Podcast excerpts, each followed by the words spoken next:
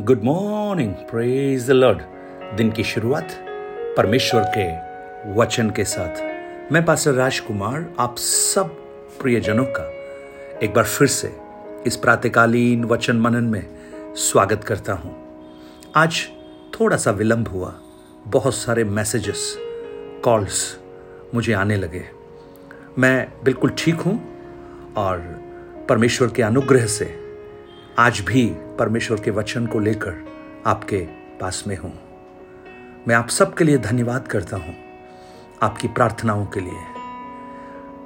आप मुझे याद करते हैं, प्रार्थना करते हैं। ये मेरे लिए एक बहुत बड़ी आशीष और अनुग्रह है कि प्रभु ने मुझे विश्व के अलग अलग भागों से, भाइयों को, बहनों को मेरे लिए खड़ा किया है, जो मुझसे प्रेम करते हैं जो मेरे लिए प्रार्थना करते हैं। Thank you God bless you आप इस सेवकाई के लिए आगे भी प्रार्थना कीजिए कि परमेश्वर के वचन को उसी पवित्र आत्मा के अनुग्रह में आप तक मैं पहुँचा सकूँ।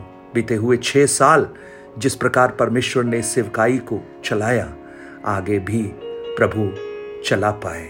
आज मैं आपका ध्यान मरकुस रचित सुसमाचार, उसका नौ अध्याय, उसके चंद वचनों को रखना चाहूँगा। एक से लेकर book of Mark, chapter nine, verse one.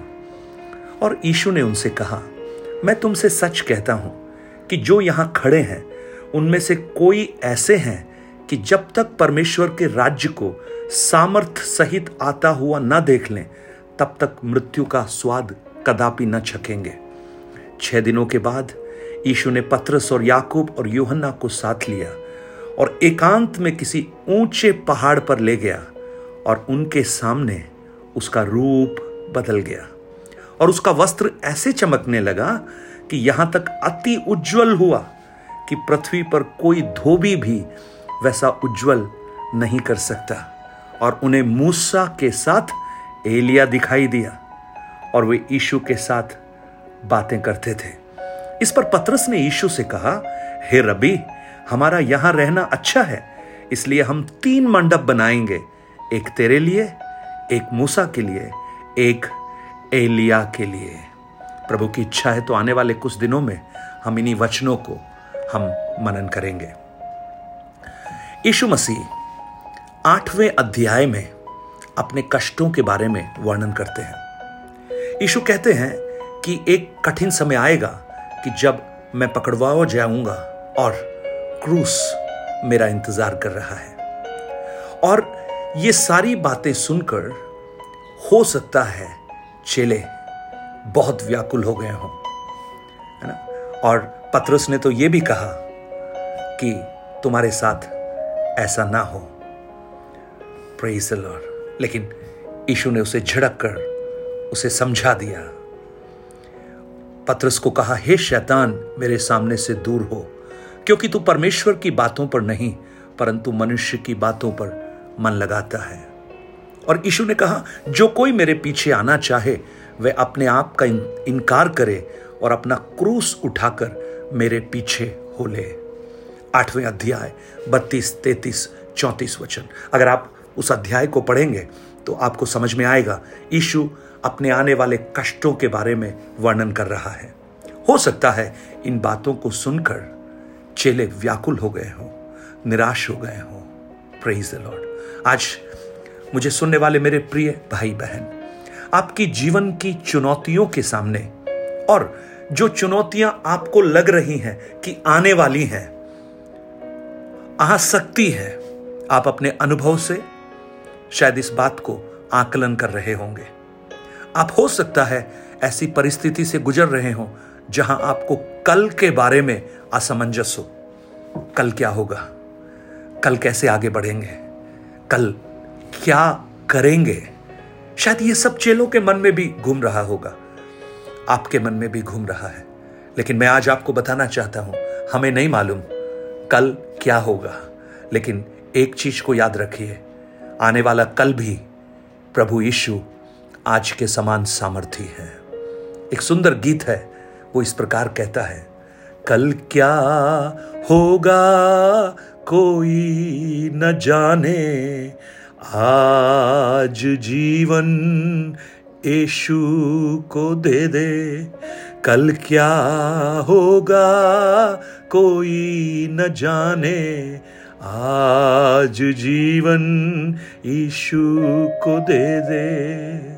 कल के बारे में हमें नहीं मालूम, लेकिन आज अपने जीवन को उस प्रभु के हाथों में समर्पित कीजिए। और ऐसी कठिन परिस्थितियों से जब चेले चल रहे थे, गुजर रहे थे, तब यीशु ने उनसे एक बात कही। नौ अध्याय, एक वचन से लेकर। यीशु उनसे कहते हैं, मैं तुमसे सच कहता हूँ। तुम में से कुछ ऐसे हैं जो परमेश्वर के राज्य को अपनी आँखों से देखोगे। उसे देखे बिना मृत्यु को हासिल नहीं करोगे।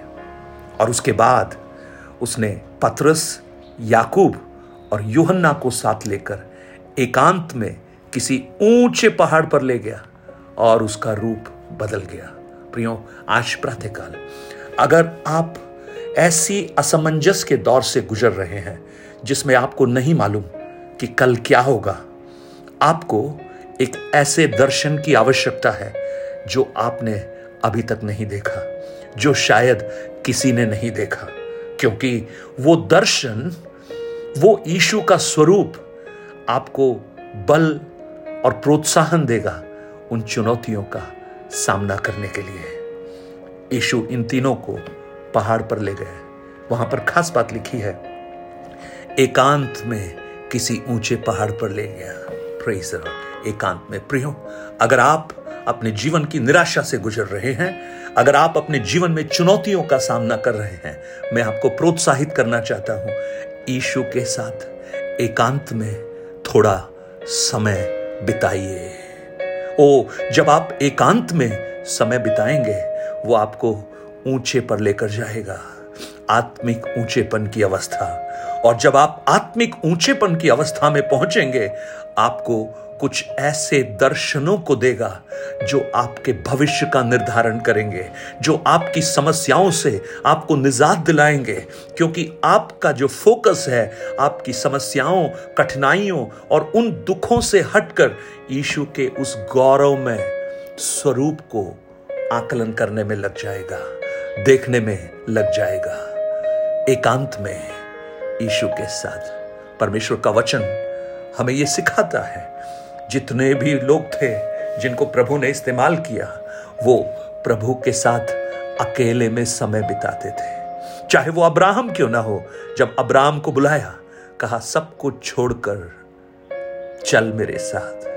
चाहे वो मूसा क्यों ना हो, जब उस जलती झाड़ी के सामने मूसा अकेला ये उस परमेश्वर के साथ खड़ा है। चाहे वो एलिया क्यों ना हो, जो भीड़ से अलग उस करीत में उस परमेश्वर के साथ अपना समय बिता रहा है। चाहे वो शाउल जो पौलुस बन गया, वो क्यों ना हो। जब उस दमिश्क के द्वार पर उसकी मुलाकात ईशु से हुई, उसके बाद वो करीब तीन साल तक अरेबिया के जंगलों में अकेले परमेश्वर के साथ चला गया, उस ईशु के साथ चला गया। प्रियो अगर आप कुछ ऐसे दर्शन को पाना चाहते हैं जो लोगों ने नहीं देखा, आप एक ऐसे दर्शन को पाना चाहते हैं जो आपके भविष्य को निर्धारित करेगा।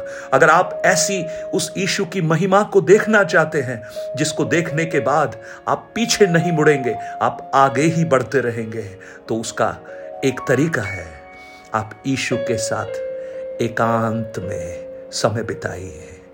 ईशु के साथ समय बिताइए। और जब आप समय बिताएँगे, आप एक दर्शन को देखेंगे। यह दर्शन स्वर्गिक दर्शन था। यह दर्शन परमेश्वरीय दर्शन था। क्योंकि यीशु ने कहा था कि तुम उस राज्य को आता हुआ देखोगे और वास्तव में चेलों को प्रभु यीशु ये दिखा रहे हैं कि जो क्रूस मेरे सामने रखा है, वो ज़रूर कष्टों का है, लेकिन उस क्रूस के पार एक महिमा भी है। उस क्रूस के पार एक जय है।